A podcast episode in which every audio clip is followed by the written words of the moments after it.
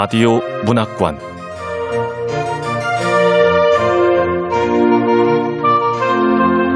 한국 단편 문학 특선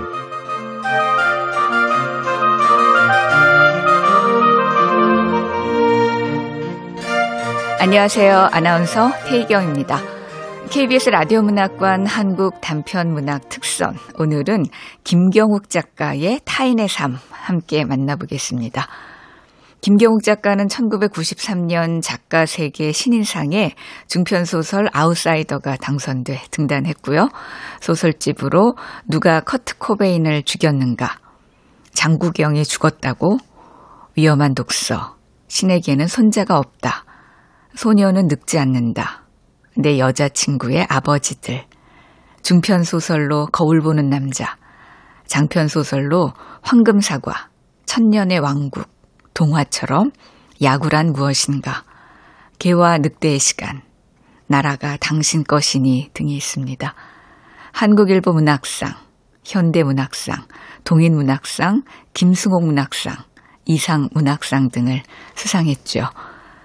KBS 라디오 문학관 한국 단편 문학 특선, 김경욱 작가의 타인의 삶, 지금 만나보시죠.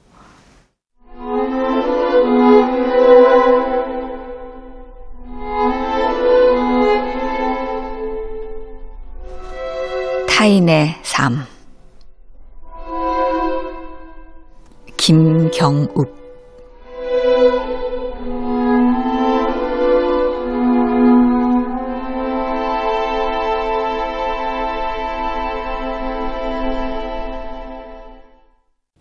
아버지의 마지막은 아버지답지 못했다. 아니, 마지막에 비로소 소설가의 아버지다웠다. 부고를 전해들은 친지들마다 되묻기 일쑤였다. 어머니가 아니고?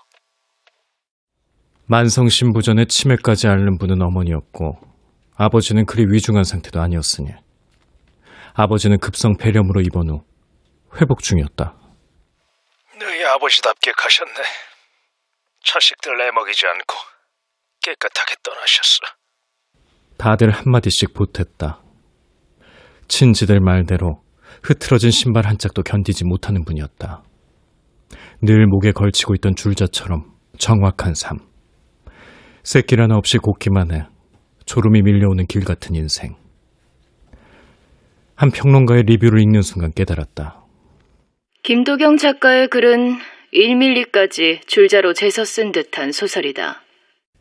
틀에 갇힌 내 소설의 근원이 아버지였음을. 충격은 몇 해가 지나도록 가시지 않았다. 어떤 글에서도 사석에서조차 양복장의 아들이란 사실을 내비친 적이 없었기에 아등바등 새길로 달아났다고 생각했는데 결국 아버지와 나란히 달리고 있었다니 이조차도 나의 착각이었을까 정작 모든 틀을 뛰어넘는 마지막 문장을 남긴 사람은 내가 아니라 아버지였다.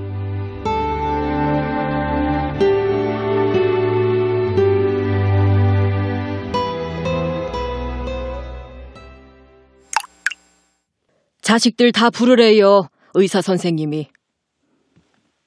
휴대폰 화면에 주간 간병인이란 글자가 뜨는 순간 짜증이 밀려왔을 뿐 간병인에게 들을 수 있는 최악의 소식이 기다릴 줄은 꿈에도 몰랐다.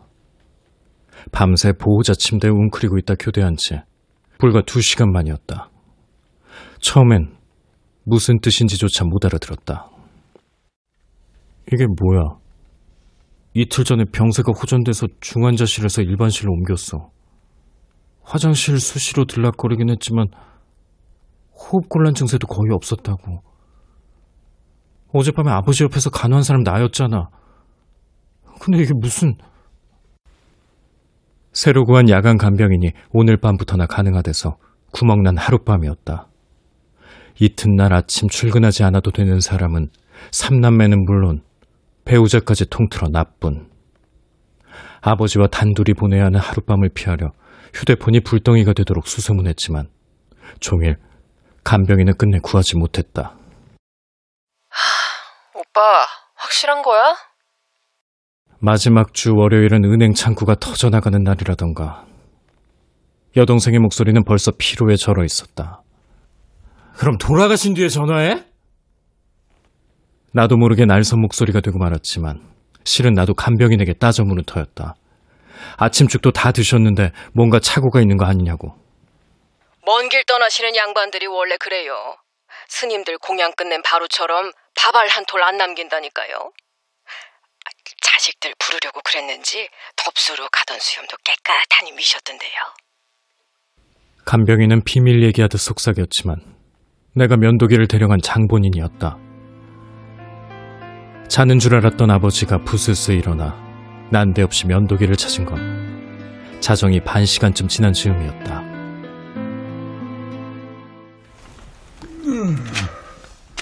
아버지, 오밤중에 왜 면도해요? 아, 날 밝으면 하세요. 면도기가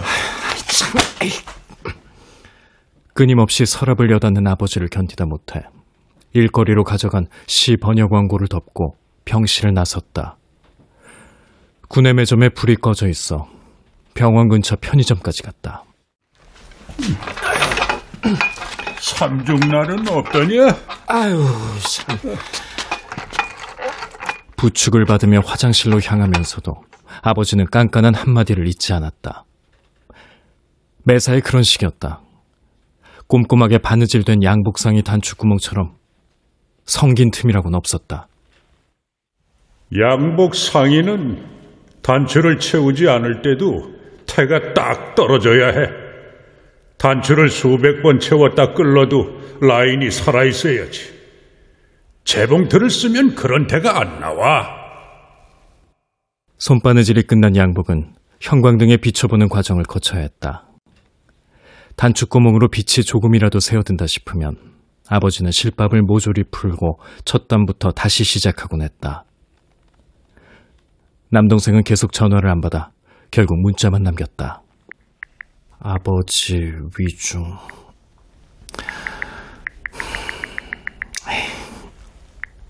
아버지 임종 요망. 전송 버튼을 누르려다 지우고 새로 썼다. 동생들에게 허둥지둥 연락을 돌리면서도 어머님 까맣게 잊고 있었다. 치매 증세로 요양병원에 들어간 지 석 달째인 어머니를 상기시킨 건 아내였다. 때마침 수업을 마치고 나오는 참이어서 연락이 닿았다. 아, 어머니, 음, 반백년 가까이 같이 사신 분들인데 내가 모시고 갈게. 당신 어디야? 병원 가고 있어. 운전 조심해. 이럴수록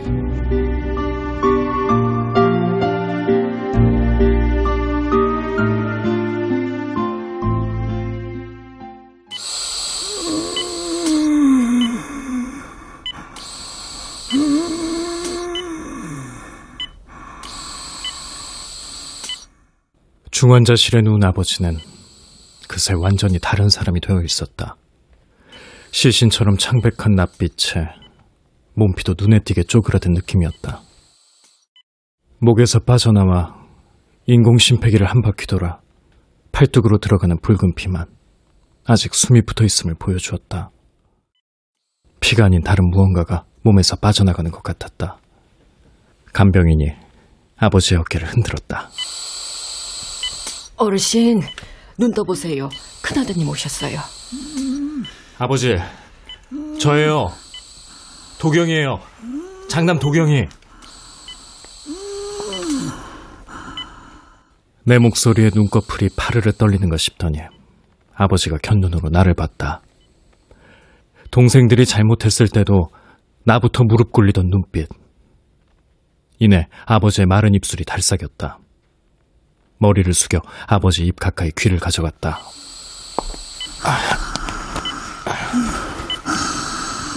형은 내 형은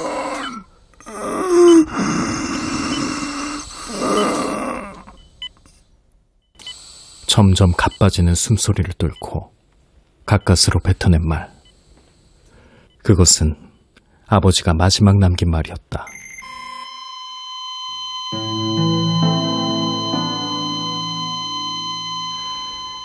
장남인 내 귀에 대고 아버지는 분명 그렇게 물었다. 남동생은 도착은커녕 답신도 없었다. 내가 잘못 들었거나 아버지가 남동생으로 착각했을 수도 있었다. 도형. 남동생 이름은 나와 마지막 자 초성만 달랐다. 목소리마저 비슷해 한참 통화하다 이름을 바꿔 부르는 일도 종종 있었다. 그럼에도 모르는 중년 남성이 빈소에 들어올 때마다 유심히 살피는 자신을 발견했다. 아버지의 아들, 배다른 형. 그런 단어는 감히 떠올리지 못하면서도 낯선 얼굴에 아버지의 유언 아닌 유언을 겹쳐보고 있었던 것이다.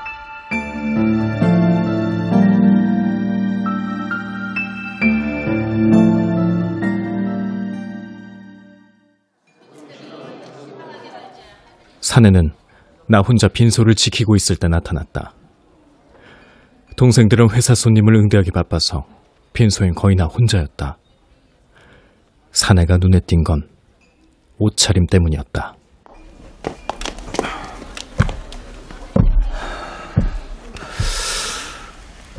아, 감색 양복이. 흰 줄무늬가 희미하게 들어간 감색 양복에 지난 세기에나 입었을 법한 구식이었다. 어깨선이 한껏 과장된 쓰리 버튼에다 칼라도 너무 넓었다. 왜소한 상체를 보완할 때 쓰던 패턴이었다. 진짜 양복쟁이는 몸에 양복을 맞추는 게 아니라 양복에 몸을 맞추는 법이다. 소심하고 어눌한 평소 모습과 달리 자기 일에 관해서라면 자부심이 넘치던 아버지였다. 자신의 작품 세계를 설명하는 예술가처럼. 마스크를 쓰고 있어서 얼굴을 제대로 볼 순 없지만 연배로나 입성으로나 동생들 지인 같진 않아. 왕래가 없던 먼 친척인가? 향 피우고 영정을 한참 들여다보는 게 외가 쪽 같진 않은데. 아니 뭐 긴장이라도 한 거야?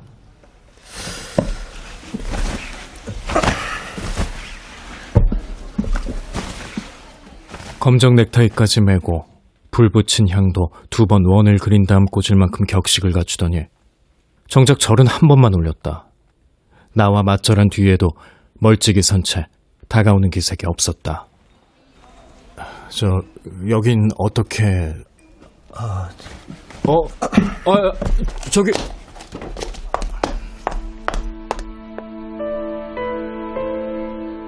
인사를 건네려 하자 고개만 꾸벅하고 빈소를 허둥지둥 빠져나갔다. 소설가의 본능이 사내를 뒤따르라고 등을 떠밀었다. 빈소를 비워도 되나 잠시 망설이다 나가보니 사내는 보이지 않았다. 혹시 미라보라사에서 지은 양복일까?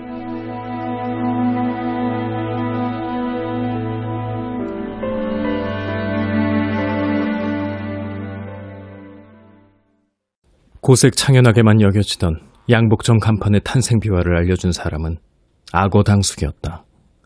한번 붙들리면 노연하기 힘든 장광설이 장례식에선 더했다. 음, 미라 보라사. 내가 지어준 이름이지. 미라, 보라, 사라. 모르긴 해도 간판 때문에 찾아온 손님도 적지 않을 거다. 명동 항복판에 걸어도 손색 없는 이름이잖아. 너희 아버지 뜻대로 런던 양복점이라 했으면 너희 대학도 못 보냈을 거다. 내가 일찍 원양어선을 다 견문이 좀 트였기에 망정이지.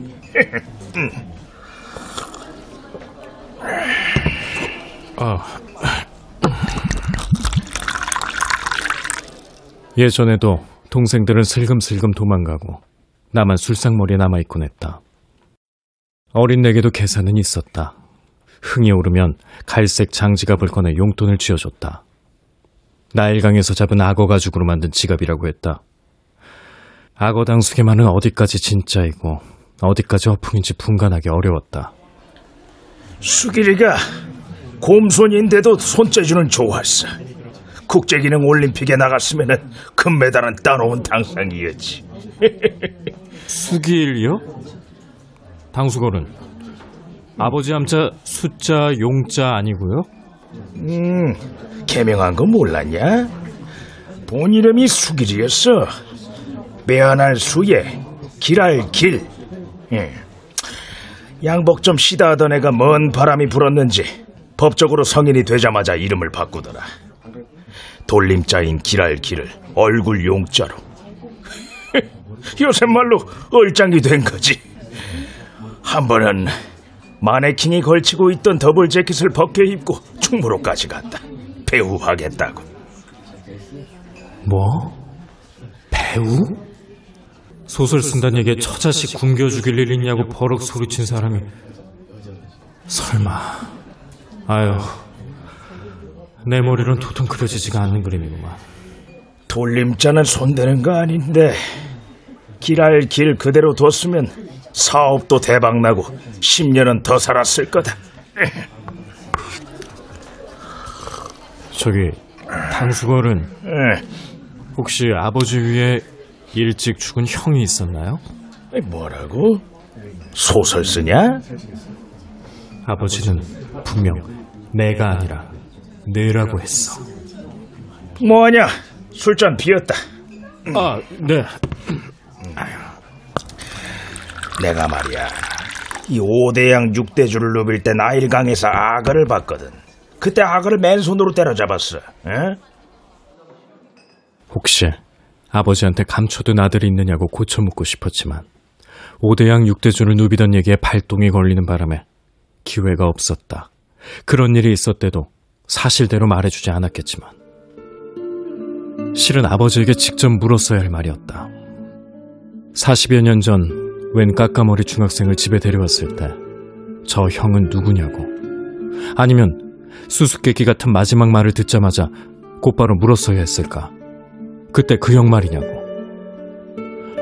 어쩌면 형이란 단어를 들은 순간부터 40여 년의 세월을 거슬러 그 중학생을 떠올리고 있었는지도 모르겠다. 일가 피부치다. 아이 뭐 고향 사람 부탁이라 일가 피부치라 했던가, 고향 사람 부탁이라 얼버무렸던가. 백길로 한 시간 반 거리인 섬 출신의 칠남매 맞이인 아버지였기에 우리 집은 객식구가 끊일 날이 없었다. 아버지나 어머니나 딱 부러진 얘기가 없었음에도 그냥 형이라 부르며 따른 이유였다. 이제 그 두 사람 중 누구에게도 온전한 대답을 기대할 수 없었다. 정작 그 질문을 받은 사람은 조문온 새검정 이 모였다. 어머니보다 고작 다섯 해 위인데도 젊어 돌아가신 외할머니 대신 혼주석에 앉아 계시던 분이었다. 새 이모들 중에서 서울에 사는 유일한 이모이기도 했다. 새검정입니다. 동네 이름을 대며 전화를 받는 것부터 지방 사람들은 넘볼 수 없는 특권처럼 여겨졌다. 형? 형은 아니고 누나 있었던 거 아니? 누나요?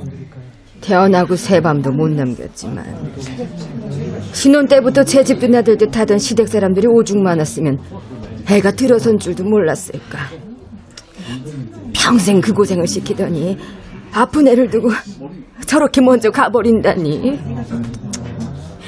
아, 어머니는 왜 그 얘기를 언제였더라 새 검정은 검정이 왜 세 개나 되냐고 밤이 세배 어두워 새 검정이냐고 물었던 거 기억나니? 그때 이미 나는 네가 작가가 될 줄 알았다. 외가 쪽 피를 물려받은 게 분명했으니까. 나도 여고 시절 학교 대표로 백일장에 불려다녔거든. 이모는 여전히 나와 눈을 맞추고 있었지만 내 얼굴 넘어 어딘가를 보는 것 같았다.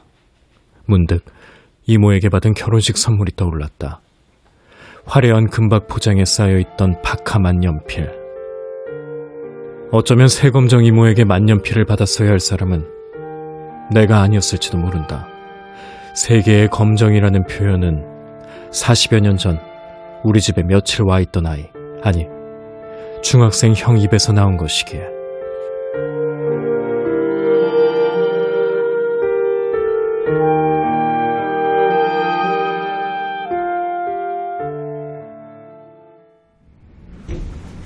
조문객들도 거의 다 왔나 보다. 맥주 한잔 하자. 그래요. 그 형 기억나? 누구?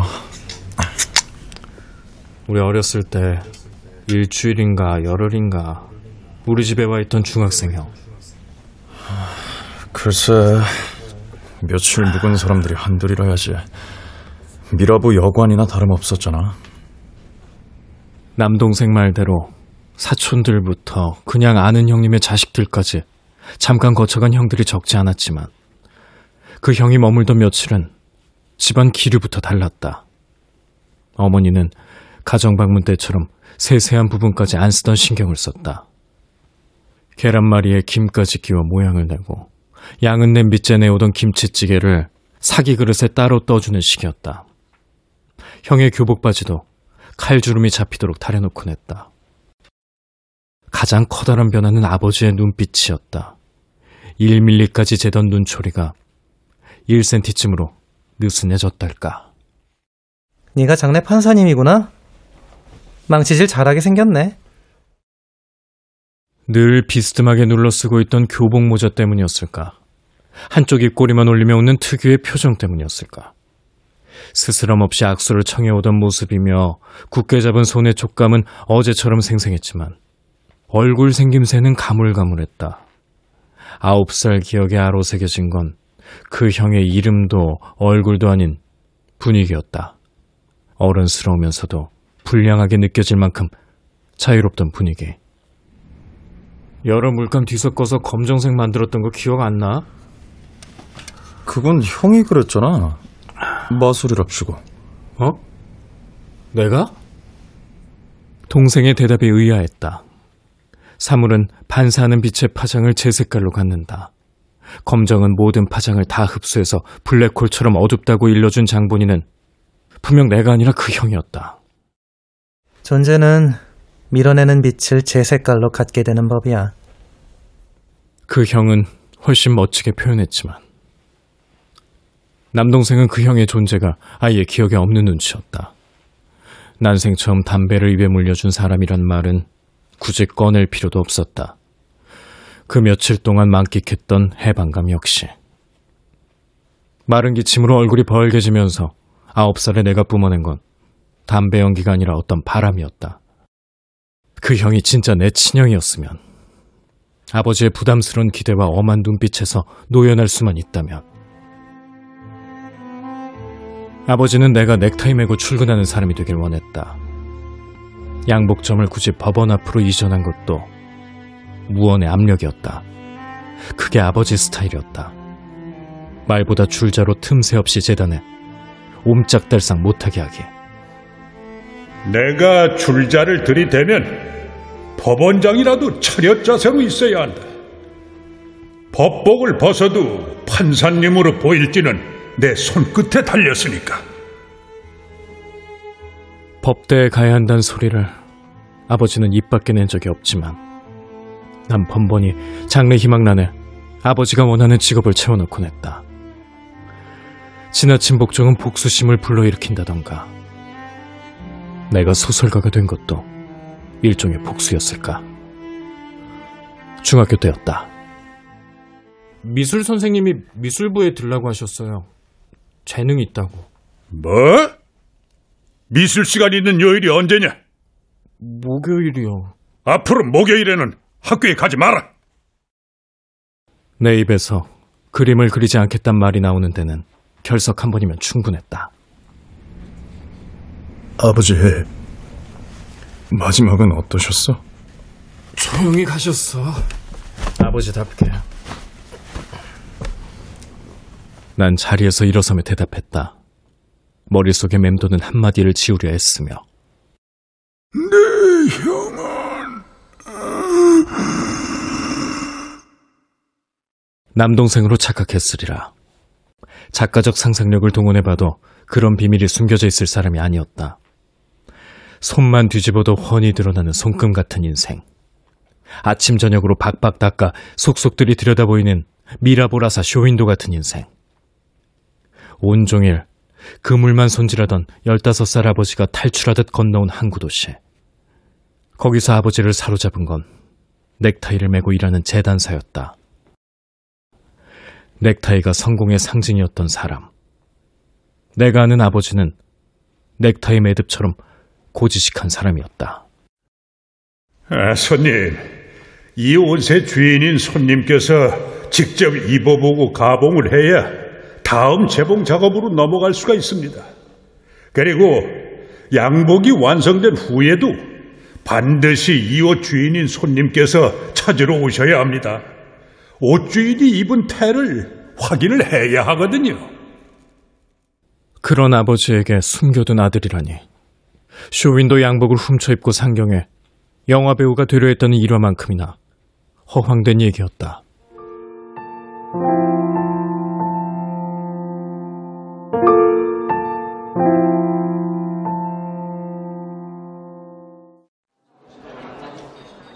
사내가 다시 모습을 드러낸 건 다음날 오전이었다.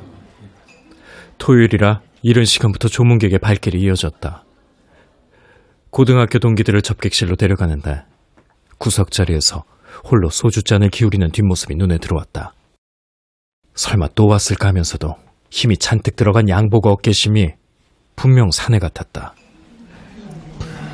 도경이는 법조인에서도 잘했을 거야. 아, 아니야. 얜 천상 작가라니까. 문학상 후보에도 올랐잖아. 아유, 씨. 야, 그뭘 자꾸 돌아봐. 야, 그러지 말고 저 한잔해 술이나. 어. 고등학교 동기들과 대화하는 내내 자꾸만 그쪽으로 눈길이 갔다. 희끗희끗하지만 빽빽한 뒷머리가 아버지를 닮은 것도 같았다. 고모들이 둘러앉은 테이블 옆자리였다. 아른 척하는 사람 하나 없는 걸 보니 친가 사람도 고향 사람도 아니었다. 두 번이나 와야 할 인연은 대체 어떤 걸까? 마스크를 내리고 있을 테니 얼굴을 확인할 기회였다. 무슨 말을 건네며 맞은편에 앉을까 궁리하며 일어서는 찰나 접수대를 지키던 처남이 나를 찾았다. 자영, 손님 왔어요. 어, 어, 어. 빈소 입구에 몇 년 만인지 모를 대학 동기 얼굴이 보였다. 에, 외모 고시도 괜찮지? 오로지 법대뿐이던 아버지가 이지망으로 붙은 영어 영문학과에 선뜻 등록금을 내주며 선심 쓰듯 한 말이었다. 내 머릿속엔 영어가 아닌 문학뿐이었지만. 아, 밥 먹어야지. 어, 어 응. 어디 갔지? 대학 동기를 데리고 접객실로 가니 그새 사내가 보이지 않았다. 상위도 깨끗했고 깔고 있던 방석조차 탁자 아래 얌전히 쟁여져 있었다. 고모, 여기 있던 사람 언제 갔어요? 누구?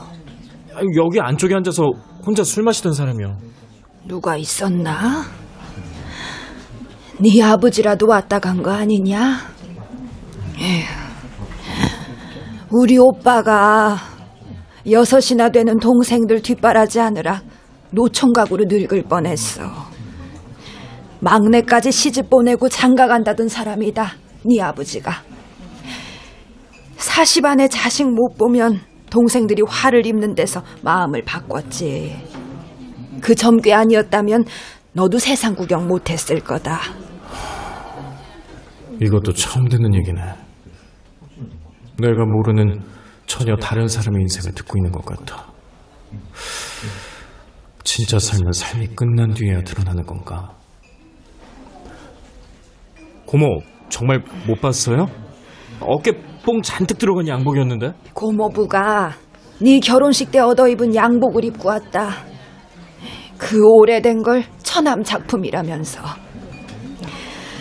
에휴, 아침부터 혼자 퍼마시더니 어디 처박혀 있는지 원. 에휴, 우리 장남 완장이 다 흘러내렸네. 음. 고모가 흘러내린 완장을 끌어올려주며 말했다. 그러고 보니 어제 산의 눈길도 내 어깨에 채워진 완장을 더듬는 듯 했다. 장례 첫날 빈소에 딸린 내실에서 상복으로 갈아입고 나오니 장례 지도사가 큰아들이 누군지 물었다.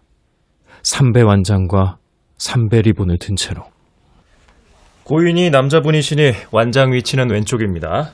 검은 줄 두 개는 장남, 하나는 차남, 민자는 사위. 장남과 차남은 왜 한눈에 알아봐야 되는지 묻고 싶었지만 나는 고개만 끄덕였다. 산에도 완장의 줄에 담긴 뜻을 모르지 않았던 걸까? 40여 년 전에 스쳐간 9살 꼬마를 거기에서 찾고 있었던 걸까? 장남이란 사실을 확인했다면 왜 수인사도 없었을까? 어쩌면 남동생이 그의 존재를 까맣게 잊고 있듯 내가 자신을 기억하지 못하리라 지레 짐작했는지도 모른다. 실제로 그 자리에 앉았는지조차 의심스러웠음에도 아니 그랬기에 나는 사내를 더 강렬하게 의식하고 있었다. 완장에 처진 두 개의 검은 줄을 새삼 무겁게 느끼며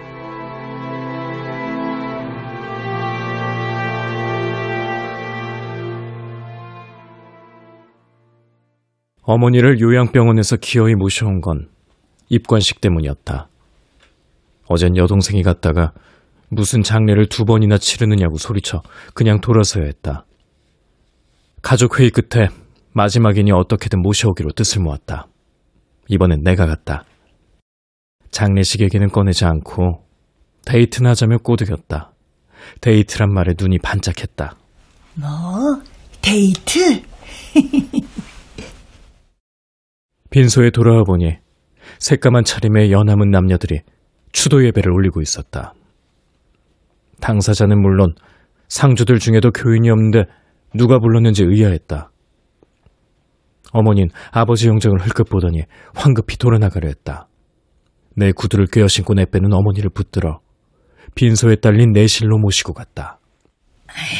입기 싫어, 시커먼 옷. 엄마, 걸치기만 하세요. 아, 싫다니까! 입고 계신 바지 위에 상복 치마를 두르려는 여동생의 손길을 어머니는 거칠게 내쳤다. 난 여동생에게 고개를 저어 보였다. 모든 걸 다 아는 듯 우두커니 앉아있는 어머니. 아버지가 돌아가셨다는 사실에 그제야 실감이 났다. 위하여 있을 곳 우리 주 예비해 두셨네 며칠 후 며칠 후 요단강 건너가는 날이 벽 너머에서 들려오는 노랫말이 특히 후렴구가 귀에 거슬렸다. 어머니가 멀쩡해 보여 더 마음이 쓰였다. 무슨 말이라도 건네지 않으면 내가 견딜 수 없을 것 같았다. 엄마, 응? 아버지 양복점 이름이 왜 미라보 라사였어요? 음. 아휴, 미라보 다리. 영화 애수에 나오는 달이 있잖아. 그 영화 본 날 청혼했다. 엠버서더 호텔 레스토랑에서. 나중에 양복점 간판도 그 영화에서 따왔지 뭐냐. 양복점 하면서도 매달 25일만 되면 빳빳한 신권이 든 봉투를 갖다 줬어. 장사꾼은 생활이 불안정해서 싫다며 퇴짜를 놨더니 평생을 그러더구나. 그 호텔은 서울에 있지 않았느냐, 친척들 월급날마다 돈을 빌리러 다니지 않았느냐 물음을 삼키며 맞장구를 쳐줬다. 어머니 정신이 온전치 않은 게 확실해서였을까. 입가에 맴돌던 질문을 주저없이 꺼낼 수 있었다. 그 형 누구였어요? 나 아홉 살 때 아버지가 데려와서 열흘인가 같이 지냈던 그 중학생 형. 어? 어머니 표정이 당한 것 같기도 하고 화가 난 것 같기도 하고 그러네. 젖아들 낳은 치사로 양장 한 벌 얻어 입었다. 얼마나 꼼꼼하게 재고 또 재던지 나란 사람을 하나 더 만들어내는 줄 알았어. 그 옷만 입으면 지나가는 사람마다 안 돌아본 사람이 없었다. 둘째랑 막내 낳고는 못 얻어 입었어. 예배가 끝났나 보네. 엄마, 나 좀 나가볼게요.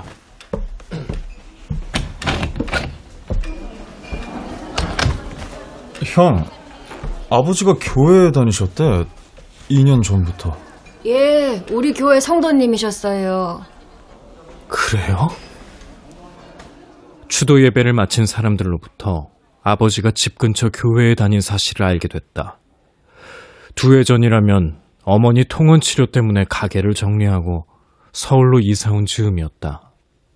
맞춤 양복이 지나간 시대의 화석이 된 후 양복재단 대신 수선 일을 하면서까지 줄자를 꿋꿋이 목에 걸고 있던 아버지. 미라보라사라는 간판도 끝까지 바꾸지 않았던 아버지. 그런 아버지도 새롭게 마음 기댈 곳이 필요했을까? 교회라니. 그럼 대학생이 되어 상경하던 기차에서 발견한 편지 봉투는 대체 무엇이었나? 서울 가서 지켜야 할 것, 데모하지 말 것, 교회 믿는 여학생 사귀지 말 것.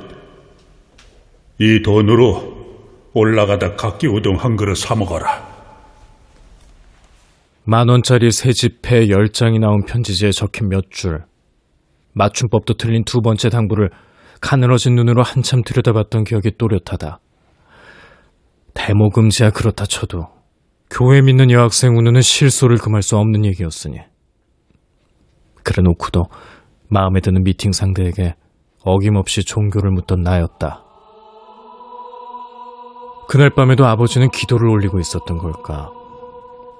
면도쯤은 아직 혼자 힘으로 할 수 있다며 한사코 화장실 밖에 세워둘 때부터 좀 이상했다.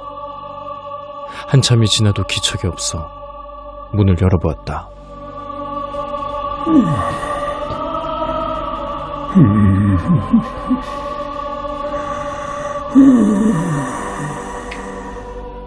아버지는 타일 바닥에 무릎 꿇은 자세로 세면대 끄트머리를 붙든 두 손에 이마를 얹고 있었다.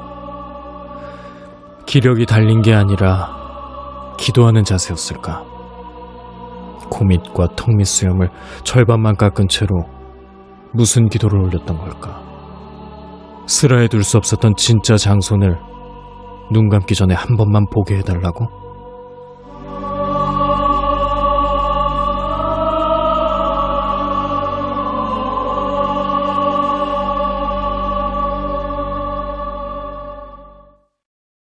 사내가 세 번째로 모습을 드러낸 건 입관식이 거의 끝나갈 무렵이었다.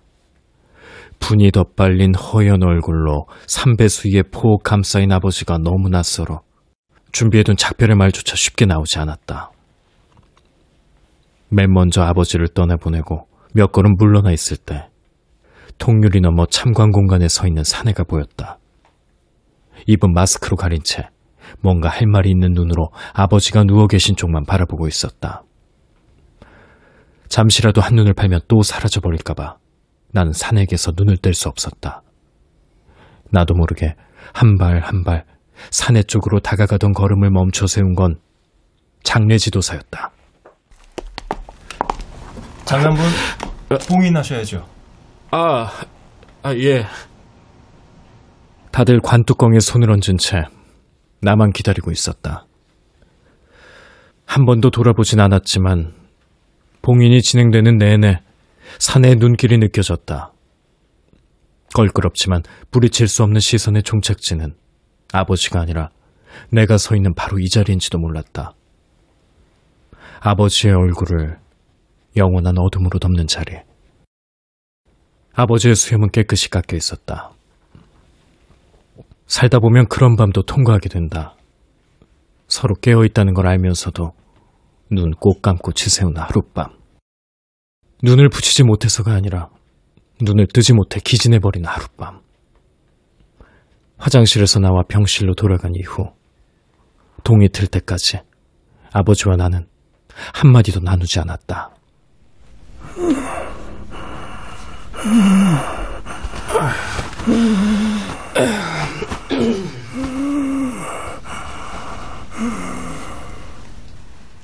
잠든 것처럼 아무 기척도 없이 밭은 기침과 코골이만 비현실적으로 들려오는 사인실의 어둠 한 구석에 나란히 누워버린 기이한 신경전이었다.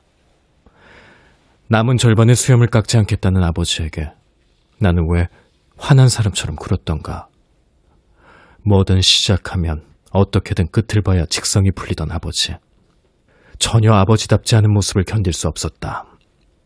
나는 갑갑한 보조 침대에 모로 누운 채 역자 교정을 보다 덮은 심한 애써 떠올리고 있었다. 아버지와 단둘이 보내야 하는 밤을 위해 일부러 챙겨간 일거리. 내게 있어 영신은 아버지의 줄자와 가장 거리가 먼 색이었기에 저 좋은 밤 속으로 순순히 들어가지 마세요. 노인들은 저무는 날에 발끈하여 소리쳐야 하는 법. 빛이 꺼져감에 분노하고 분노하세요. 지혜로운 자들도 마지막에 어둠이 마땅하다는 걸 알게 되지만 자신들의 어떤 말도 번개를 쪼긴 적이 없기에 그들은 저 좋은 밤 속으로 순순히 들어가지 않아요.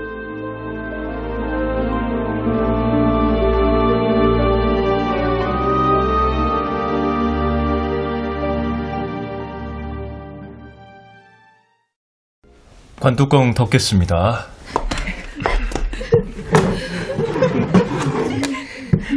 관뚜껑이 천천히 아버지 얼굴을 덮었다. 창백한 눈꺼풀 위에 은화처럼 얹혀있던 빛이 완전히 꺼졌다. 거기엔 어떤 분노도 없었다. 내가 교정지를 붙들고 끝까지 고심한 대목은 마지막 구절이었다. 그러니 아버지, 슬픈 언덕 위 당신은 지금 부디 모진 눈물로 저를 저주하고 축복해 주세요. 저 좋은 밤 속으로 순순히 들어가지 마세요. 빛이 꺼져감에 분노하고 분노하세요. 슬픈 언덕으로 직역한 더 새드 하이트를 슬픔의 언덕으로 고쳐야 할지 고민 중이었다. 아버지와의 마지막 밤을 나는 그런 방식으로 견디고 있었다.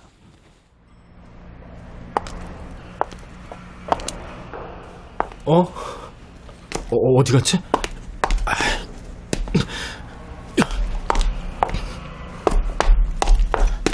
입관 의식을 마치고 돌아보니 사내가 보이지 않았다.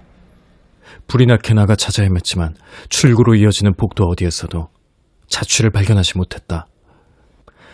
화장실에 들러 얼굴에 찬물을 거푸 끼얹었다.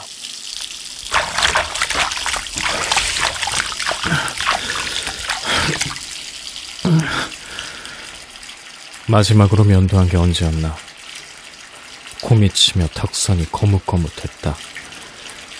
부수수한 머리에 핏발이 선 눈자위가 여전히 화난 사람의 얼굴이었다. 순간 거울 속으로 눈에 익은 양복이 보였다. 어? 칸막이 무늬로 반쯤 걸쳐진 저 낡은 재킷. 두 어깨를 온전히 편 상태. 그 중학생 형은 세수할 때나 땀나는 일을 할 때면 교복 상의를 그런 식으로 벗어뒀다. 양복 케이스에 담는 양복처럼 세로가 아니라 가로로 포개요. 아버지가 지은 양복 안주머니 단추 바로 밑엔 어김없이 미라보 세 글자가 보라색 흘림치로 수놓아져 있었다. 옷자락만 들춰보면 확인할 수 있는 일이었다. 거울 속 양복을 노려보던 난 흠칫했다. 어, 아니, 거, 거울 속에 아, 아버지. 거기 아버지의 얼굴이 있었다. 두려운 무언가를 밀어내면서도 깨끗이 내려놓지 못하는.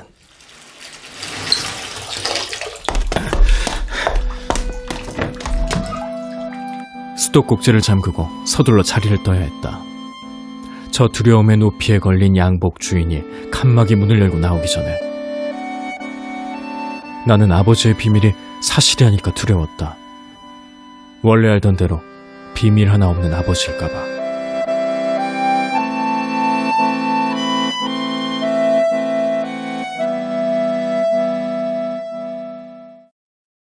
나중에 우연히 찾아보니 영화 애수에 등장하는 다리는 워털루 다리였다. 아버지 유품을 정리하다 검색해보고 알게 됐다. 미라보 라사가 왜 미라보 라사였는지 그 곡절은 다시 안개 속에 묻혔다. 애수의 미라보 다리로 내버려 둘 거라는 후회도 들지만 아버지의 삶이 배를 깔고 엎드려 풀어야 할 십자말 풀이로 다가오는 순간만큼은 예외였다. 이젠 나 말고 누구도 기억하지 못하는 그 중학생 형을 떠올릴 땐 더더욱 그 일주일인지 열흘인지 어느 날 담배에 불을 붙이던 라이터로 편지지 가장자리를 그을리는 형을 발견했다. 뭐 하는 거냐고 묻자 형은 한쪽 입꼬리를 끌어올리며 대답했다. 정성 들여 쓴 사연인데 아버지는 공부나 하라며 불태울 예정이거든. 난 불꽃에서 건져낸 사연 뒷면에 이 얘기를 쓸 예정이고. 처음엔 무슨 소린지 알아듣지 못했다. 그건 심야 라디오 프로에 보낼 편지였다. 공개 구애하는 내용을 앞면에 편지지가 제가 될 뻔한 사정을 뒷면에 적어 넣을 때야 비로소 고개를 끄덕일 수 있었다. 이러면 소개되지 않을 수 없지. 형은 마술의 비밀을 귀띔해 주듯 눈을 찡긋해 보였다. 소설가가 된 계기를 묻는 질문에 첫사랑 실패 운운하고 다녔지만 이제 보니 그때였던 것 같다. 가짜 사연을 천연덕스레 지어내던 형에게 매료된 바로 그 순간. 형이야말로 내가 갖지 못한 무언가를 채취처럼 뿜어내던 사람이었다. 그 장면 속으로 돌아가노라면 누군가의 삶을 도둑처럼 훔쳐 사는 기분에 빠져들고 만다. 그리고 반나마 타버린 편지지 앞면에 쓴 구애의 글은 어떤 시를 인용하며 시작했는지도 모른다. 미라보 다리 아래 생강이 흐르고 우리 사랑도 흘러간다. 왜 이다지 생각나는 걸까? 기쁨은 언제나 고통 뒤에 오는 것. 밤이여 오라. 종이여 울려라. 세월은 흐르고 나는 남는다. 아버지의 죽음과 무관한 얘기지만 문제의 식구는 슬픈 언덕에서 슬픔의 높이로 고쳐 번역했다. 추상 명사를 겹쳐 쓰는 건 피해야 할 일임에도 왠지 후자여야 할 것 같았다. 그러니 아버지 당신은 슬픔의 높이에서 부디 지금 저를 모진 눈물로 저주하고 축복해주세요. 하나 더 고백하자면 수염을 마저 민 사람은 나였다.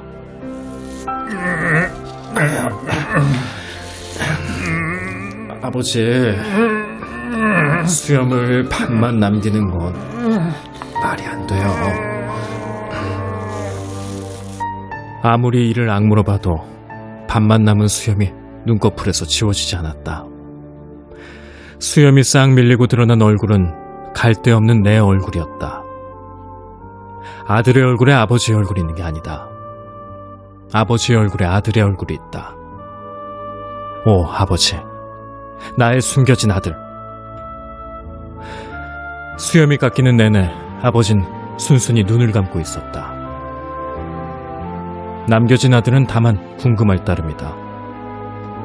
무기력하게 턱을 내준 몇 초, 아버진 아들을 저주하고 있었는지, 축복하고 있었는지, 아니면 둘 다였는지.